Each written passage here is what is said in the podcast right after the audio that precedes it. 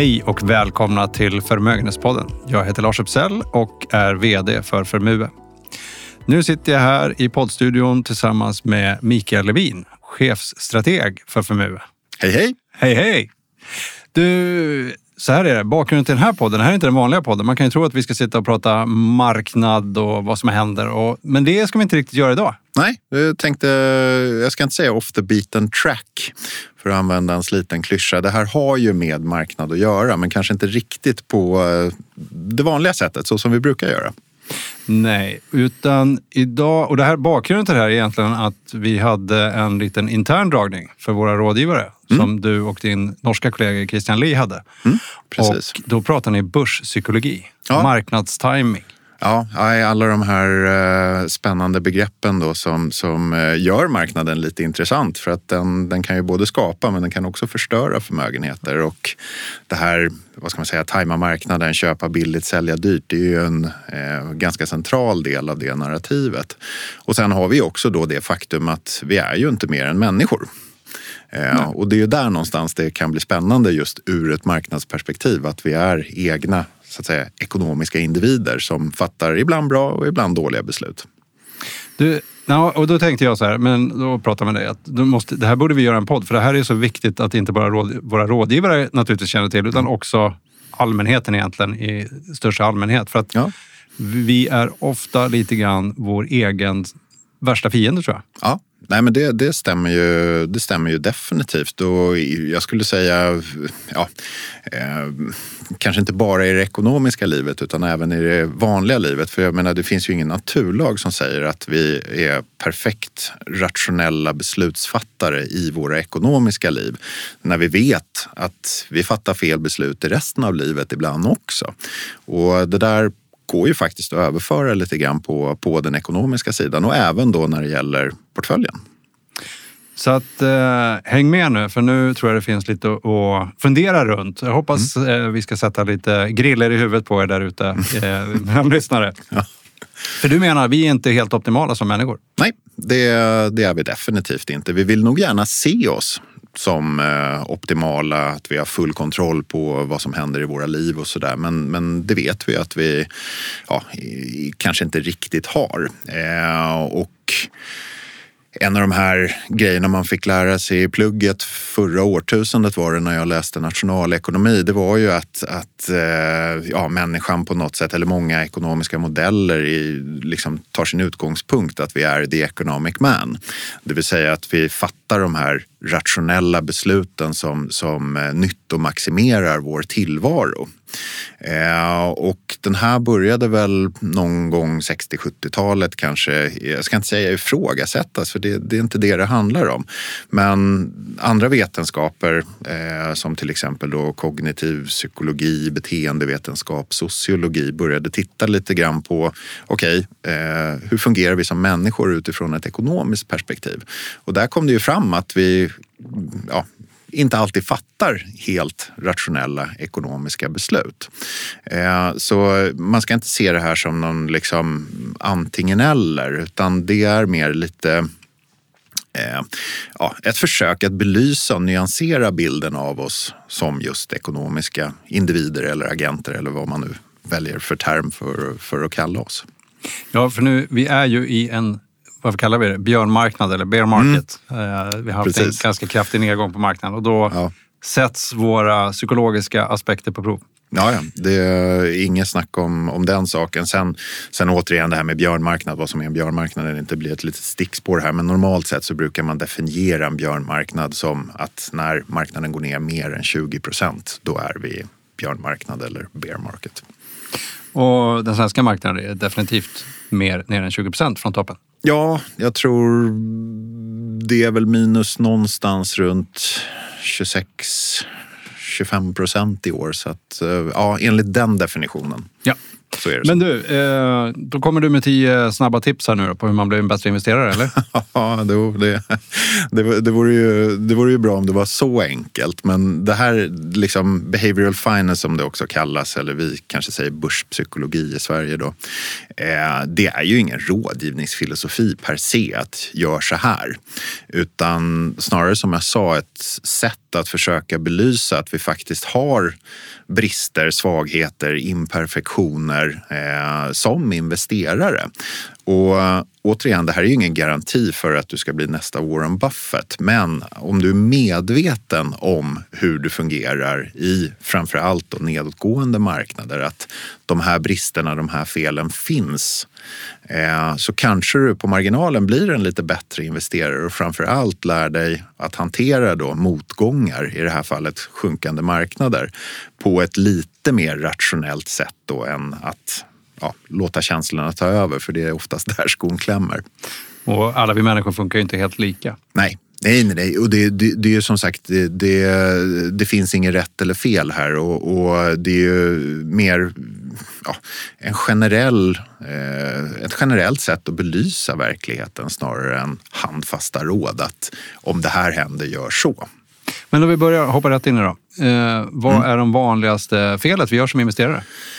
Ja, det finns ju många. Som mm. sagt, får vi se om vi hinner med alla här i, i den här podden. Men jag tänkte börja lite grann i, i området information och, och kanske framför allt prognoser.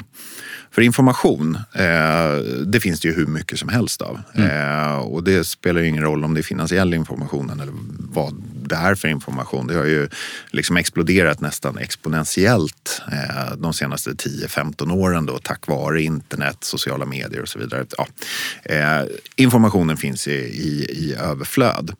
Och där får man ju liksom som sparare eller investerare ta, eh, ha det i beaktande att det finns långt mer information än vad du någonsin kan processa. Men informationen är ju också det här med att när du lär dig saker och ting så blir du ju ofta sugen på att lära dig mer. Vi är ju nyfikna. Och då kan man ju hamna i den här situationen att, att bara jag liksom tar in lite information till så kommer jag fatta ett bättre beslut när det kommer till mina investeringar. Men i och med då att det, det är ju i princip helt omöjligt och då kan man hamna lite i det där felet att, att eh, ja, bara genom att läsa lite till så blir det, blir det bättre beslut. Och sen har vi en aspekt av det där och det är ju att, att ju mer du läser eller kan om ett ämne desto ja, mer självsäker blir du oftast. Mm. Och det här har olika undersökningar visat att, att experter lider lite av det. Att, att de värderar ytterligare en bit information väldigt, väldigt högt för det kommer verkligen att göra att de kommer att fatta rätt beslut. Och då är ju beteendevetenskapen där och har genomfört olika typer av undersökningar, till exempel då med professionella marknadsaktörer, det vill säga förvaltare och investerare. Och så har man ju en kontrollgrupp då som är mer ja, vanliga människor som inte sitter i marknaden. Eh, och eh, då har man bland annat bett dem att skatta sin egen förmåga. Och nu kommer vi till den här gamla klassiken, liksom, om du frågar hundra män, kör du bättre än snittet? Mm -hmm. Så kommer nog huvuddelen av dem anse att de kör bättre än snittet. Och där har vi liksom de finansiella experterna. De har mycket högre tilltro på sin förmåga mm. än vad de som inte är finansiella experter. Då. Eh, och det här misstänker jag är, är, liknande i andra typer av expertfält. Men nu håller vi oss till, till eh, den finansiella planhalvan. Eh, och det där är ju det kan leda till att du just har en övertro på dig själv och övertro på information.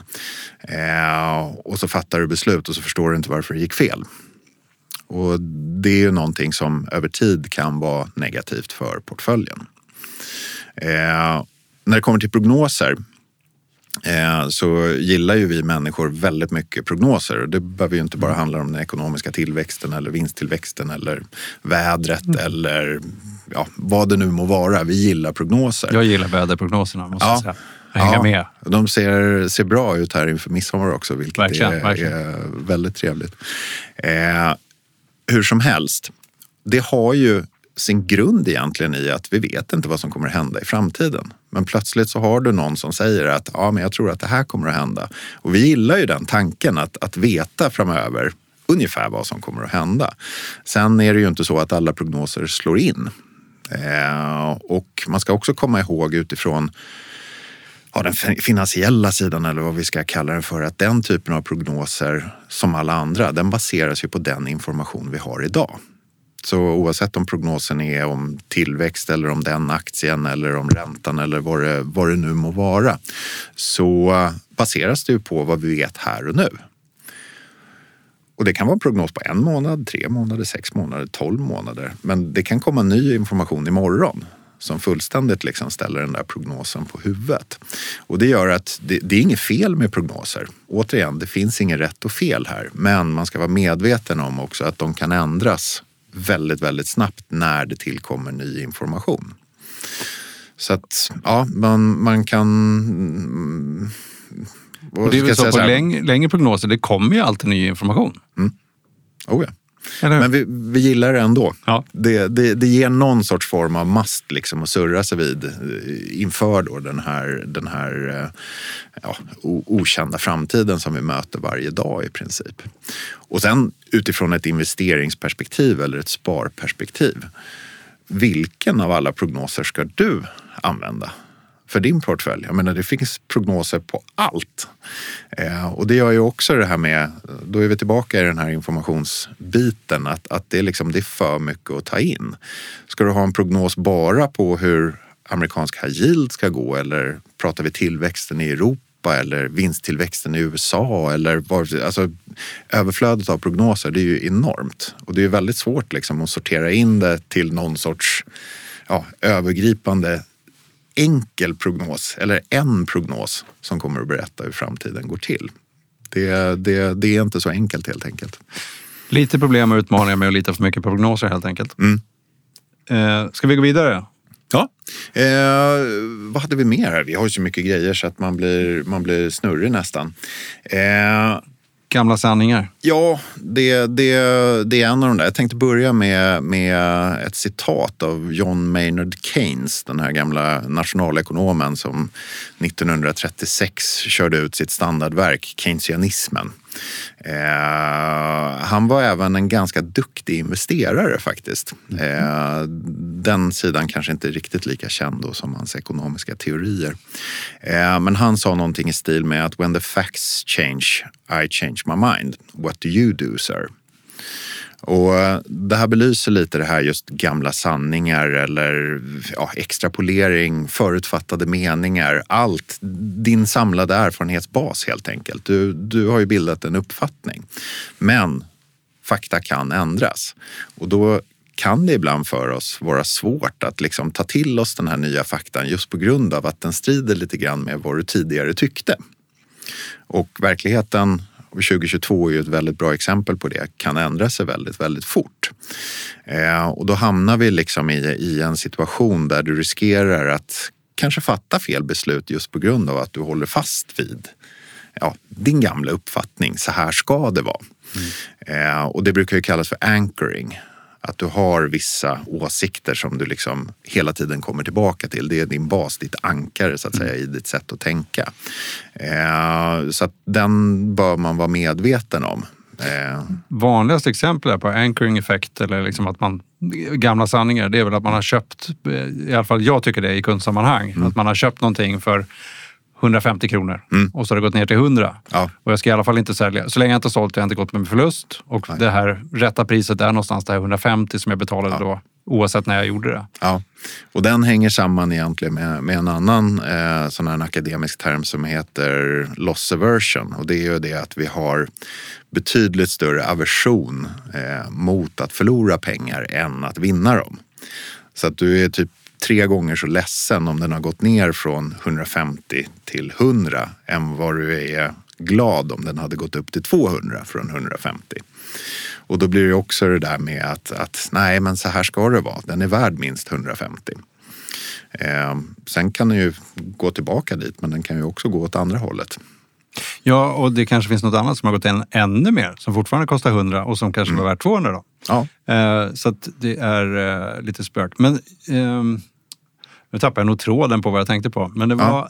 någonting väldigt smart i alla fall. Ja, nej, men det händer mig hela tiden. det, kan man, det kan man säga. Men det hör också, återigen, det här är ju liksom, vad ska man säga, kluster av grejer som, som, som hänger samman. Och en av de där brukar kallas för kognitiv dis dissonans. Och det är ju att du kanske har en uppfattning och sen så kommer det nya fakta. Och då blir det så svårt för dig att hantera det här liksom, din gamla uppfattning eller så som det ska vara, den mm. gamla sanningen. Och så kommer det någon annan och säger att nej, nej, nej, nej så, så är det faktiskt inte alls. Och då blir det en liten krock i huvudet där som just kallas kognitiv dissonans. Och det är ju att vi har svårt att hålla flera motsägelsefulla tankar i huvudet samtidigt. Eh, och det där det kan i sin tur då leda till vad som kallas för confirmational bias. Att du i din informationsinhämtning blir selektiv och bara plockar ut det som stödjer din redan, den uppfattning du redan hade. Snarare än då att ta in ny fakta som kanske motsäger det du tidigare trodde eller tyckte. Eh, så det är också en sån här liten lurig grej och, och vänder vi tillbaka till det här informationsflödet så återigen, det finns ju hur mycket information som helst. Den där, den finns, jag fick ett väldigt bra tips på man kan testa om man har den där confirmation bias. bias. Mm. Och det var om du har köpt en bil någon gång mm. uh, och så köpt en, ta en röd Audi till exempel. Mm. Så helt plötsligt när du är ute och kör, så när du har bestämt dig för att köpa den här röda Audin, då mm. ser du röda Audis överallt. överallt. Ja. Nej, men det, det, det, det hänger samman. Och det som är lite, förlåt, jag ska bara, det som är lite lustigt med den här kognitiva dissonansen, det är ju att varje transaktion på marknaden som sker, en aktie byter ägare eller en obligation eller ja, vad det nu är, eh, den bygger ju på att folk verkligen tycker olika. Det är ju det som skapar likviditet. Mm om jag säljer en aktie så gör jag väl det av en anledning. Kanske att ja, men jag har haft en bra resa, nu tycker jag den här är för dyr. Men du köper den ju. Du har ju en helt annan uppfattning om den. Du tycker ju den är, är köpvärd. Mm. Eh, och där har vi det här med att marknaden, liksom, inneboende är ju en enda stor kognitiv dissonans. För det är ju det som, det är det som skapar likviditet. Ja. Du, jag kom på den där eh, tråden som jag hade. Ja. Jag, jag fångade upp den. Ja, cool. eh, och det var det här med riskaversionen. Mm. Att den är avtagande, eller liksom att den, den är, blir avtagande. Att du, du gör väldigt ont i början när du förlorar pengar. Mm. Och det kan man nog, de som har kört riktigt snett någon gång i någon investering kan mm. nog tänka sig det. Om man har investerat 100 000 i någonting och så har det gått ner till 10 000. Mm. Och då bryr man sig inte längre. Nej. Och där någonstans så kommer det som brukar kallas för kapitulation in. Ja. Det vill säga att du bara släpper det helt enkelt. Att, att uh, det, det, är en massa olika faser från 100 000 ner till 10 000. Med, uh, ja, det är lugnt, den kommer tillbaka. Uh, Sen kanske man börjar förneka, nej men det här är någonting fel, det är marknaden det är fel på, det är inte det där. Och så till sist så kommer du då till, till den här capitulation point när du liksom bara inte bryr dig längre. Helt enkelt. Ja. Du, ja, det här var inte så upplyftande av oss Nej. människor som investerare. Men, Nej. men det finns mer? Ja, då, det, det, det gör det definitivt. Och, och eh, en av de här också klassikerna är ju vårt flockbeteende. Alltså running with the herd. Mm. Och det är, det är ju liksom en genetisk grej. För att det är ju så vi är byggda. För det, det var lättare att överleva i grupp än som enskild person. Vilket gör att det är väldigt svårt att stå vid sidan av gruppen. Och marknaden brukar ju eh, lite klyschartat då springa åt ett håll, håll åt gången. Och det är klart som tusan att det är tufft rent mentalt att vara den som, som liksom går åt andra hållet.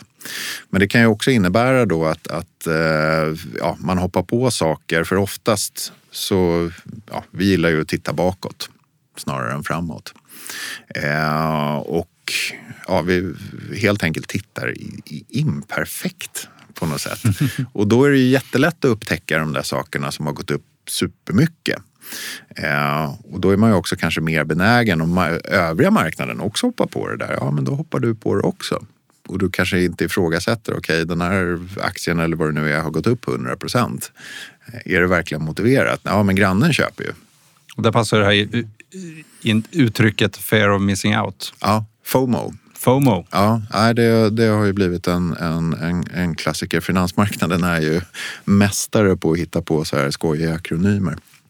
Eh, så flockbeteendet är ju, det kan man också ha i bakhuvudet lite, att det, det är en kraft på marknaden. Och det finns ju till och med eh, liksom, ja, vad ska man säga, investeringar eller fonder, vad det nu är, som, som i princip går på det där flockbeteendet och det är ju liksom momentumstrategier. Köper det som har gått bäst. Eh, och de går ju bra ända tills de inte gör det.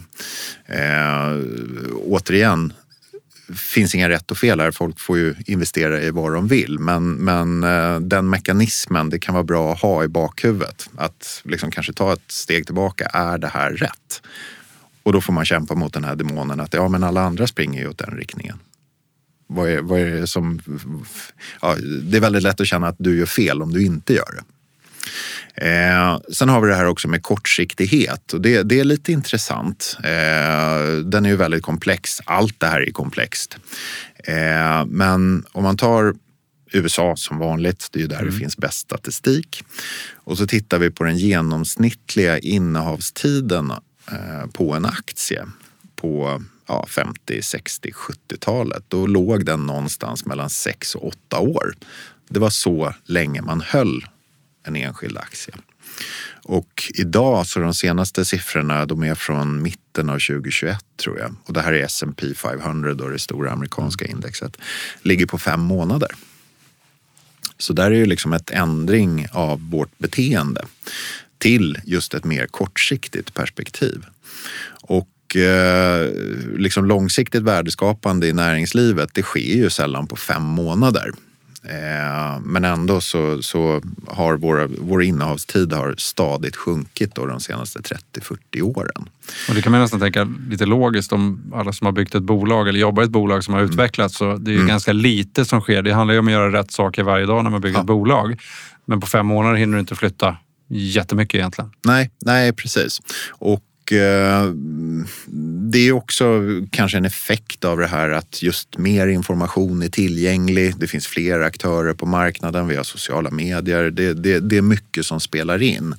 Eh, men på fem månaders sikt, åtminstone i min bok, och den må vara lite tunn, men då blir det ju mer av en prisrörelse det är ju inte så här, liksom som du säger, det är ju, det är ju inte fundamentala saker egentligen ur ett långsiktigt värdeskapande perspektiv som sker på fem månader. Utan då är det just ja, upp och ner på, pri, på priset bara. Och det lutar ju lite mer åt spekulation än investering. För då, då är du ute efter liksom den här prisrörelsen snarare än att det här bolaget över tid eller vad du nu har investerat i ska liksom skapa värden som du får ta del av. Eh, men du kan väl nämna lite grann också om det här med hur vi alltså, köper och säljer just med den här spekulationen. Vi hoppar mm. lite grann. Jag tänkte på Dalbar och ja. den typen av undersökningar. Precis. Rätt många. Ja, det brukar ju kallas för Mind the Gap. Eller åtminstone vi på Form UE säger Mind the Gap. Och det finns ett otal undersökningar varav Dalbar då är, är kanske den mest kända som tittar på eh, just privatpersoners portföljer och hur, liksom, vilken avkastning får de? Och sen jämför man det med index då i eh, USA. Då. Dalbar är ju amerikanskt såklart och de flesta undersökningarna kommer ju från, från USA. Eh, så då tittar de på S&P 500 och det de kommer fram till egentligen, det finns en undersökning från 2005 eller 2000 tror jag den var från och en från 2015. Och det är att väldigt få egentligen privatinvesterare kommer ens upp till marknadsavkastningen, det vill säga index. Och det är just på grund av att många är aktiva. Och eh, det kostar eh, avkastning över tiden. Så egentligen vår aktivitet är vid fel tillfälle. Vi Ja. Köper dyrt och säljer billigt. Ja, precis. Och det räcker ju med, med eh, liksom att ja, en aktieaffär eller ja, ett år eller vad man ska säga att du ligger snett. Så är det rätt mycket avkastning som går till spillo och det får väldigt stor effekt på eh, över tid. Så Dalbar kom väl fram till att just den genomsnittliga aktieportföljen i, i USA ligger någonstans 2-3 procent bakom index per år just på grund av aktiviteten då, att man försöker tajma marknaden och så blir det inte alltid som man har tänkt sig. Och tar man så här 2-3 procent. Det kanske inte låter jättemycket på ett enskilt år men aggregerar det över tio år med ränta på ränta-effekten så är det ganska stora tal. Jag tror Dahlbergs undersökning är väl på till och med på 20 år? va?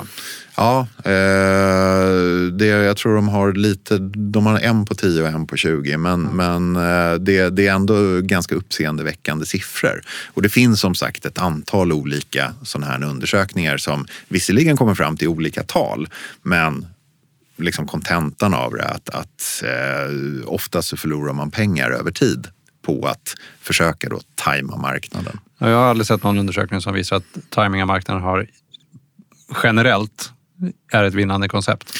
Nej, det, det är ju svårt det är ju, teorin är ju jätteenkel. Det är ju att köpa billigt och sälja dyrt. Men, men eh, den, är, den är betydligt tuffare att genomföra i praktiken.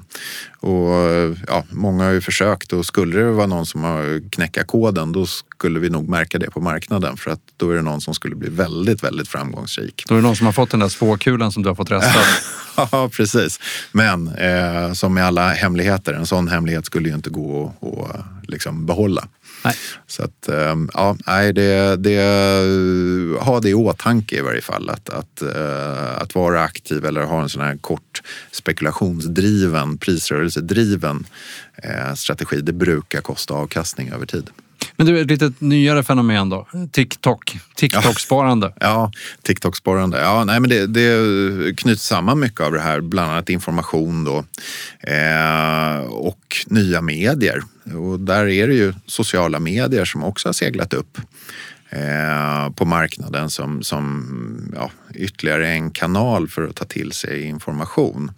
Och så har vi hela den här influencer-trenden då som ja, någon på 30 sekunder kan göra en rolig video så här blir du superrik. Liksom. Och jag menar framförallt den yngre generationen, de, de är väldigt mycket på sociala medier. Och det är klart att sånt får, får genomslag också. Man kanske inte i första hand går till de så här traditionella affärssidorna eller ja, olika magasin eller vad det nu må vara utan då blir, då blir den här liksom, sociala mediebiten, den, den blir viktig.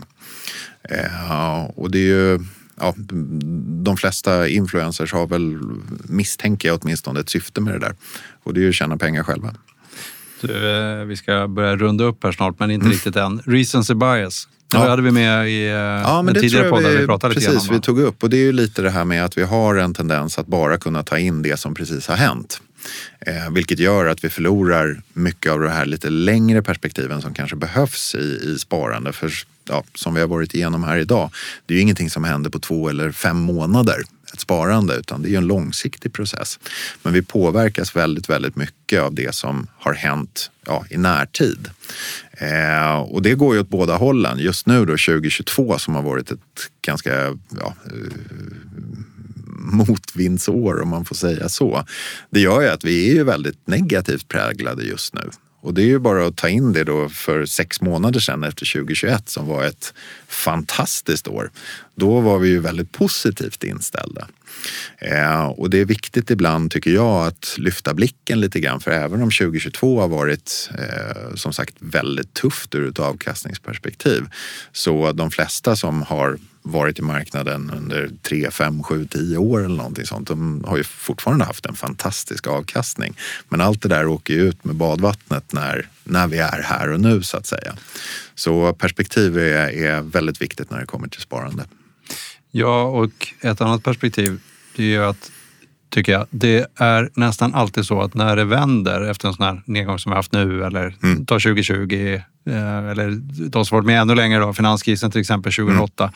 När det ser som sämst ut, mm. då vänder det helt plötsligt. Mm.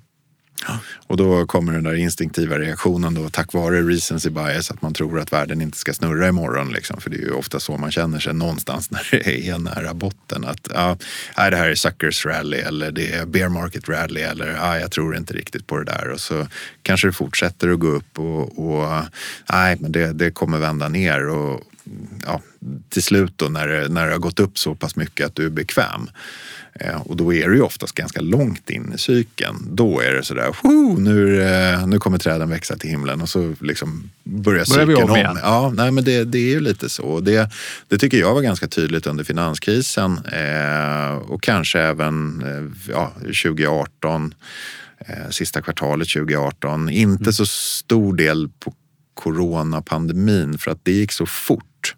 Men en del fattar ju beslutet liksom att nej, jag kliver av helt enkelt och, och det må vara rätt. Återigen, det finns inget rätt eller fel. Det är ju du som investerare som fattar besluten. Eh, men när du kliver ur marknaden, då har du ju också tagit ett beslut att ah, jag tror att marknaden kommer att fortsätta ner. För annars skulle du inte sälja. Eh, och det innebär ju också att du sätter en mental spärr på dig själv. Att, att eh, det krävs en del för att du ska gå in i marknaden. För du vill ju inte bli motbevisad. Vi är tillbaka på anchoring effect. Ja, precis. Ett perspektiv. Och det, det, här handlar ju egentligen om att liksom, det är svårt att erkänna sina egna misstag. För vi vill ju inte tänka negativt om oss själva så att säga. Och det gör ju att ja, säg att du säljer och så går det ner 5% till. Så ha, jag hade, jag hade rätt. Och så kanske det går upp 5% och så, nej men bear market rally eller sådär. Nej, jag tror inte på det här. Och så går det upp 5% till. Nej, men det är falsk signal. Nej, det för då har du den där mentala spärren att jag gick ur och tog det beslutet. Vilket gör att du kanske väntar eh, ja, mer eller mindre onödigt länge på att komma tillbaka till marknaden. Och det var ganska tydligt om man ser på eh, fondindustrin efter finanskrisen. Det var en hel del som klev ur 2008 då när Lehman small. Eh, vilket då såklart var rätt beslut. Men flödet in till olika typer av fonder och aktiefonder, räntefonder och så vidare. Det kom ju inte igång på allvar förrän tidigt 2010 i branschen som helhet. Och då var ju 2009 det här riktigt stora ja, återhämtningsåret med fantastiska uppgångar då efter finanskrisen. Och där har vi nog lite av det här med att har du väl bestämt dig för att gå ur marknaden då, då, då är ribban ganska hög för att komma tillbaka. Men du, nu har du plockat ner alla oss andra här på att vi inte kan investera. Och, men, men du måste ju nu avslutningsvis då komma in på lite grann hur vi ska hantera vår egen då ja. eh, tillkortakommanden när det gäller investeringar. Hur ska vi hantera det här? Ja, till att börja med, så återigen, det den här podden handlar om, eh, det är ju att vara medveten om att de här mekanismerna finns. Det är ju ingenting som säger att, att ja, så här ska du göra i den här situationen. Det är ingen rådgivningsfilosofi per se. Men genom att liksom just vara medveten så kanske du blir en lite bättre investerare. Du kanske tar ett kliv tillbaka och eh, just tänker lite mer som där vi började. Är du rationell eller inte? För att det är ju bland annat den här väldigt eh, berömda boken av Daniel Kahneman bland annat som heter Tänka snabbt och tänka långsamt. Den tar ju upp det här som kallas för ja, reflective versus reflexive eh, thinking. Och reflektivt tänkande, jag vet inte ens om det är rätt term på svenska. Det är ju just det här att, att ta ett steg tillbaka, försöka tänka lite logiskt, kanske ta in ny fakta och så vidare. Det vill säga tänka långsamt. Det är oftast jättejobbigt. Mm -hmm. Och vi är ju genetiskt då, eh, ja, med det här med flockmentaliteten som vi var inne på lite grann. Vi är ju eh, genetiskt kodade att, att är det någon fara som uppenbarar sig, då, då springer vi gärna därifrån. För att alternativet då om det Eh, ja, eh, var det ingen fara så var det ju lugnt. Du blev lite svettig och liksom, ja, blev andfådd. Eh, men var det en fara, ja men då var det game over. Så det sitter ju där det här att instinktivt reagera på saker och ting. Och det är ju så vi fungerar. Och i just nedåtgående marknader eller liksom tuffa marknadsklimat, då är det det här eh, reflexiva tänkandet, att agera snabbt och så får man städa upp efteråt. Eh, det är oftast det, där vi liksom i den eh, riktningen vi går. Trots att vi då kanske borde gå åt den andra. För det här är ju ingen sabeltandad tiger som står den där, bakom den där busken och vill äta upp dig. Utan det, det, ja, det är lite mer mm, vad ska man säga, mm, lätta saker än, än en sån fara. Så det, det, det, kan vara värt att, att liksom ha, ha i åtanke. Och sen vad det gäller så här, positivt, återigen, finns ingen rätt eller fel här. Eh, vår modell på Formue är ju att vi, vi är ganska öppna med att vi är, är ödmjuka inför framtiden och vi inte kan förutspå allting som kommer att hända på marknaderna. Och det är därför vi har den här breda diversifieringen i våra rekommenderade portföljer. För det är ju det är ett sätt att möta en okänd framtid. Vi vet att allting kommer inte att gå upp långt ifrån. Men det, är en av få gratisluncher där ute.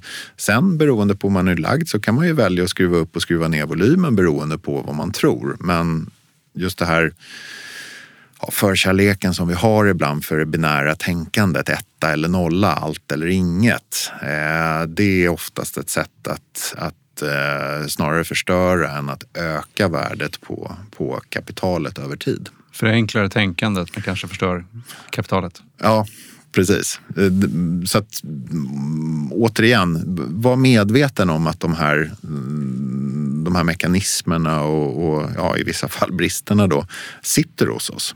Då, då tror jag på marginalen att du kommer bli en bättre investerare. Och eh, vi hoppas att eh, ni där ute tar till er ja. och att det blir bra för er framåt och att det här var intressant. Och med det så tänkte vi tacka för den här vår och eh, försommarsäsongen och önska alla en riktigt trevlig sommar så hörs vi i augusti igen i Förmögenhetspodden. Tack för det oss. Det gör vi definitivt.